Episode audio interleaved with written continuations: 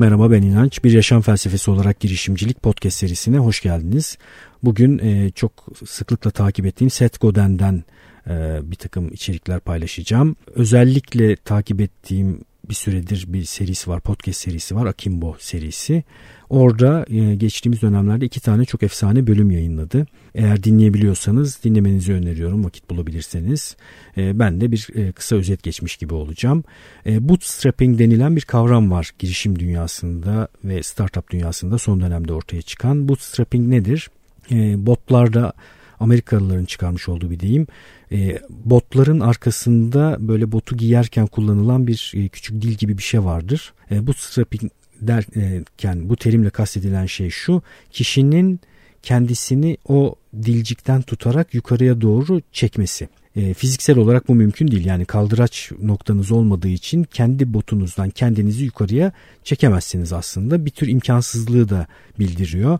Özellikle tek başına bir takım girişime, girişimlere kalkışan insanlarla ilgili kullanılan ve son dönemde yoğun olarak ıı, karşılık bulan bir hareket türü, bir girişim hareketi türü. Ee, Pieter Levels'dan daha önce size bahsetmiştim. O mesela bu akımın öncülerinden birisi. Ee, Seth Godin bootstrapping üzerine konuştu geçtiğimiz bölümlerden birinde. Ee, bootstrapping'i tarif ettikten sonra da dört tane bootstrapping ile ilgili tarif yaptı. Ben dedi şu dört şekilde kategorize ediyorum. Ben bu düşünsel kategorizasyonlara çok değer veriyorum. Düşünmeyi kolaylaştıran şeyler olduğunu düşünüyorum. Birincisi iş gören kişi bootstrapper olarak. Örnek verdiği girişimci türü de e, çok basit bir örnek vermiş. Parkın girişine bir e, çanta dolusu buz gibi şişe suyu getirip insanlara satan kişi. Bu kişinin özelliği nedir? E, bu kişi türü, bu girişimci türü, bu bootstrapper türü e, sizin bulunduğunuz yere o anda sahip olmadığınız şeyi getiriyor. Ama size sunduğu avantaj bu. Yani parkın girişinde parka girerken soğuk suya ulaşmanın başka bir yolu yok. Sizin açınızdan bütün o emeği, çabayı gösteren kişi o. O suları soğutan da o ve dolayısıyla daha yüksek bir fiyatla size satabiliyor. Yani böyle bir iş kategorisi yapıyor olabilirsiniz. İnsanların o anda erişemediği bir şeyi onlara erişilebilir hale getiren bir iş kategorisi. İkincisi koordinatör kategorisi. E, koordinatörler de bir takım şeyleri bir araya getirerek organizasyonlar yapıyorlar. Mesela ne bileyim bir konuşma organize ediyor, bir konuşmacı buluyor, bir salon kiralıyor, e, bilet basıyor, bu biletin pazarlamasını yapıyor, organizasyonun pazarlamasını yapıyor, duyuruyor. Bütün bu şeyleri bir araya getirerek bir değer oluşturuyor. Koordinatör dediğimiz bootstrapper türü sizinle farklı değerleri koordine edip bir araya getiren, buluşturan kişi. Üçüncü kategori iş organize eden kişi. Bu da e, mesela e, evinizi tadilata sokacaksınız, ağır bir tadilat yapacaksınız. O evdeki tüm tadilat işini yapacak insanlarla tek tek görüşüp e, bu insanları evinize çağırmanız daha zor. İşte sıvacısı, boyacısı, tesisatçısı, e, bütün bu insanları bir araya getirmek ayrı bir iş iş ve emek organize eden insanlar bireysel olarak sizinle bu sözleşmeyi yapıyorlar ve diğer iş gücünü kendileri getiriyorlar. Bu da başka bir bootstrapping türü. Dördüncü örnek ise bir üretim aracına sahip olma kategorisi. Yani diyelim ki lazer kesimi yapan bir cihaza sahipsiniz ve etrafınızdaki insanların bir şeyleri lazer kesmeye ihtiyaçları var. Ürettiğiniz değer bu bir para alarak belirli bir ücret karşılığında lazer kesicinizi onlar için kullanıyorsunuz. Bu örnekleri verdikten sonra sorularınız varsa sorabilirsiniz diye e, bir ilan çıktı podcast içerisinden ve insanlar sorular sordular. Soruları ve cevaplarını özellikle çok beğendim ben. Bana da zaman zaman sorulan sorular bazıları. E, soruların ve cevapların üzerinden geçelim şimdi. Bir soru şu. Çok çoğu zaman çokça insanlar orkestrasyon yapıyorlar. Yani bir takım şeyleri bir araya getiriyorlar, koordine ediyorlar ve bir değer üretiyorlar. Ve bu, bu, bunu da dörde ayırmışsın, kategorize etmişsin diye soruyor kişi. Peki sanatçılar ne olacak? Zanaatkarlar, bir şeyleri tek başına üreten insanlar ne olacak? Yani bir şeyi üretmek için yaratıcı bir iş yapan insanları nereye koyabiliriz?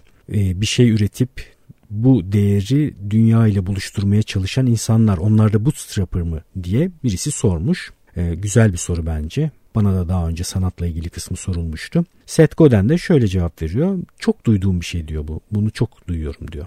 Yani bir e, el emeğiyle ürettiğim bir işim var, bir tutkum var. Çok güzel yaptığım bir takım ürünler var, bir takım sanatsal eserlerim var. E, artık internet var, herkes özgürce ürünlerini insanlarla buluşturabiliyorlar.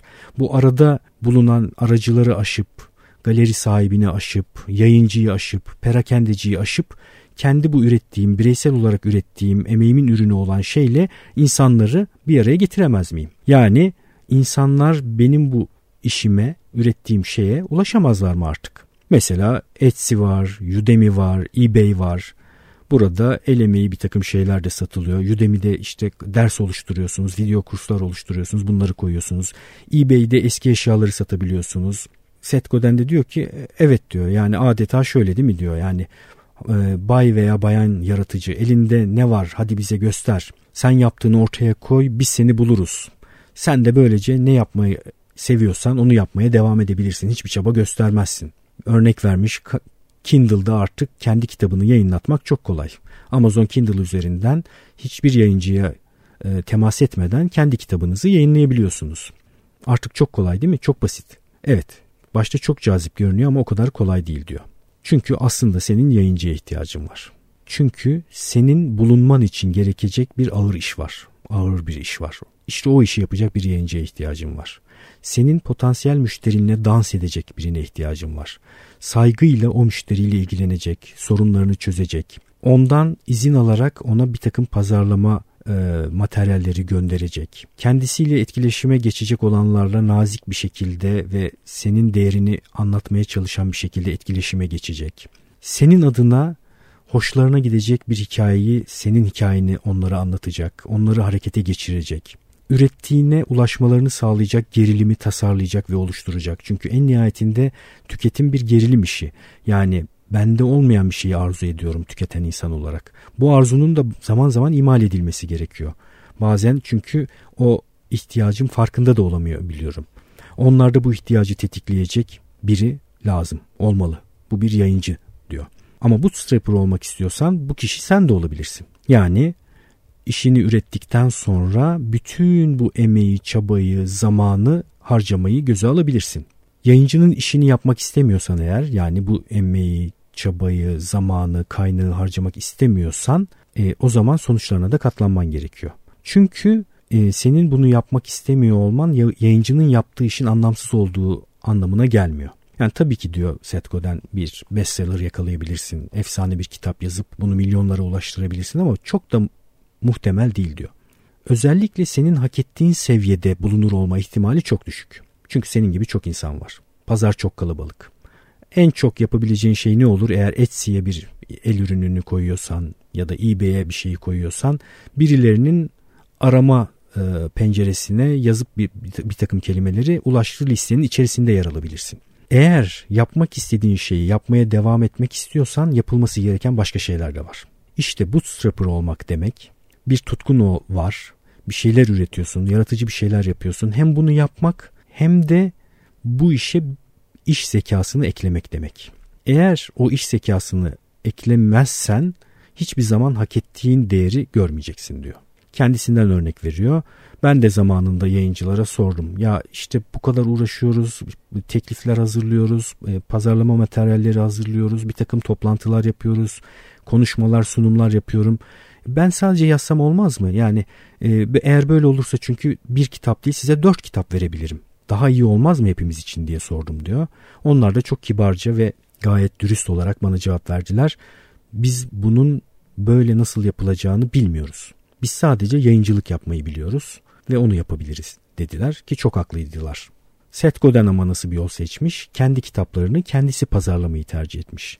Yani ben muhteşem değerlere sahip bir takım kitaplar yazıyorum ve bir şekilde beni bulsunlar kolaycılığına gitmeden ama bir yandan da yayıncıyla uğraşmak da istemediği için bu değeri kendisi üretme yolunu seçmiş ve bu konuda da gerçekten çok başarılı olmuş.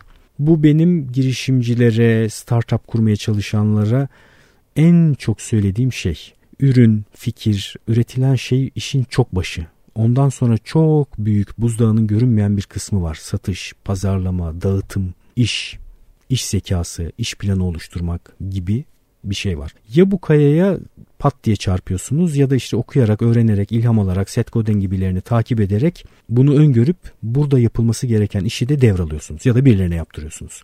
Ama üçüncü bir ihtimal yok. Gayet net, tertemiz. Bir sonraki soru yine güzel bir soru sormuş bir dinleyici. Diyor ki Seth Godin'e daha çok bize önerdiğin şey şu. Ee, insanların bir acısını, konforsuzluğunu ya da işindeki bir verimsizliği ortadan kaldırmak gerekiyor iyi bir iş yapmak için. Peki diyor ya benim değer üretmeye çalıştığım insanlar bu acıdan birkaç adım uzaktaysa yani acı tam ortaya çıkmamış ama acı çıkma durumuna da çok yakınlar. Ve bir yandan da acının çıkma ihtimalinin de farkında da değiller. O zaman ne yapacağım? Yani susamadığı halde e, bir süre sonra susayacak bir insana e, suyu veremez miyim ben? Olamaz mı bu? Bu illa bu acının ortaya çıkması mı gerekir diye sormuş. Güzel bir soru. Seth Godin'in cevabı şu. Evet yani bu acı ortaya çıkmadan da bir şişe suyu satın alabilir bu insanlar. Ya da tıp bilimiyle uğraşanlar, doktorlar e, önleyici tıbbın daha ucuz olduğunu biliyorlar. Yani bir hastalık ortaya çıkmadan önce ya da acil bir durum ortaya çıkmadan önce önleyici tıp uygulayarak çok daha ucuza bir, bir takım şeyleri çözmek mümkün. Ama insanların bu davranışı kabul etmesini sağlamak zor. İnsanları bu davranışı yapar hale getirmek zor. Her şeyi bildiğini iddia eden birine eğitim satmak da çok zor. Bu nedenle diyor benim önerim şu öncelikle gerçek ihtiyaç sahiplerine early adapter demiş yine startup dünyasında çok kullanılan bir kavramdır. Ee, mesela ilk kişisel PC'ler çıktığı zaman kitlelere ulaşmadı bu kişisel PC'ler. Early adapter dediğimiz meraklı, hevesli, yeni şeyleri denemeyi seven bir kitle vardı. Önce onlara ulaştı. Benim size önerim şudur diyor. Önce gerçek ihtiyaç sahibi, sizi kucak açıp bekleyen insanı bulun, o insanları bulun. Yani problemi olduğunu bilen insanları bulun. Problemi olduğunu düşünmeyen insanlarla başta uğraşmayın. Orada bir kitle kazandıktan sonra, onlara bir değer ürettikten sonra diğerlerine zaten ulaşırsınız diyor. Bir sonraki soru. Koçluk yapıyorum e, ve bireysel olarak bu koçluk hizmetini veriyorum. Ben bu bootstrapper kategorileri içerisinde hangisine giriyorum ya da senin bu düşüncenden nasıl faydalanabilirim? Bu kategorizasyonun bana nasıl bir faydası olabilir diye sor, sormuş birisi. Seth Godin de şöyle cevap veriyor. Koçluk veya terapi solo aktiviteler yani tek başına yapılan, birebir yapılan aktiviteler. Bir de çok söz etmeyi sevmediğimiz aktiviteler. Ee, örnek vermiş hatta Fight Club Dövüş Kulübü filminin. Dövüş Kulübü'nün ilk kuralı nedir? Dövüş Kulübü hakkında konuşmayız. Koç bir bootstrapper mıdır? Bence hayır değildir diyor. Koç bir freelance çalışandır. Bu ayrımı çok sıklıkla yapıyor Seth Godin. Ben de daha önce podcastlerde belirtmiştim freelance'in. Yani şimdiki zaman içerisinde kendi emeğini ve kendi zamanını değere dönüştürmeye çalışan kişi. Dolayısıyla kaldıraç gücü çok az olan kişi, ölçekleme imkanı çok fazla olmayan kişi. Her müşteri bulduktan sonra koçluk yapan birinin bir sonraki müşteri için tekrar boğuşması, satış yapması, uğraşması gerekiyor. Seth Godin diyor ki bir de koçlukla ilgili şöyle bir problem var. Sadece iki tür insan var. Koçu olanlar ve koçu olmayanlar. Koçu olanların koçu var. Onun için koça ihtiyaçları yok. Koçu olmayanların da koçu koça ihtiyacı oldukları bilgisi kendilerinde yok. Böyle bir ihtiyacı olduğunu düşünmüyorlar. Yani yeni müşteriler bul, bulmaya çalışıyorsan eğer bir koç olarak yapabileceğin şey şu. Ya koçunu bırakan birilerine sen koç olacaksın ya da koça ihtiyacı olduğunu fark eden yeni insanlar bulacaksın. Bayağı zor bir problem diyor bence bu. Peki bunu nasıl aşarız? Bir aşma yolu da göstermiş. Çok akıllıca bir yol bu arada. Grup koçluğu yapabilirsin diyor. Yani 5 tane insanı bir araya getirip bir grup koçluğu yapabilirsen bu biraz daha konuşulur olur. Bireysel olan bir faaliyetten çıkmış olur diyor çünkü. O insanlar kendi aralarında konuşurlar, arkadaşlarıyla konuşurlar. İşte böyle bir grup koçluğu alıyorum, çok keyifli geçiyor, çok şey öğreniyorum, kendimi çok geliştiriyorum derler. E, bu 5 kişi başkalarını anlatır, sonra bir 20 kişi oluşur, sonra 100 kişi oluşur ve dolayısıyla bir çarpan etkisi oluşur diyor. Çok ölçekleme gibi değil ama çarpan etkisi kelimesini kullanabiliriz, tabirini kullanabiliriz. Yani birebir koçluk yaparak bunu satmaya çalışmaktan daha yüksek bir çarpan etkisi vardır. 5 kişiye grup koçluğu yapmanın. Bence yine güzel bir öneri. Ama hala freelance'siniz bu arada. Ee, güzel bir e, kavramsallaştırma kullanmış e, Seth Godin burada. E, ben değerli olduğunu düşünüyorum. E, freelance ile startup ya da girişimci ayrımının tekrar altını çizmekte önem var. Önemli olduğunu düşünüyorum bu ayrımı tekrar çizmenin. Freelance işler yapan kişiler kendi emekleriyle belirli bir zaman içerisinde belirli bir işi yapabiliyorlar.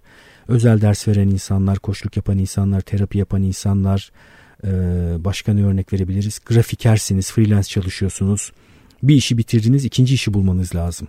Hem sürdürülebilirliği zor hem de ölçeklemesi zor. Yani o zaman ölçekleme kavramından tekrar bahsedelim.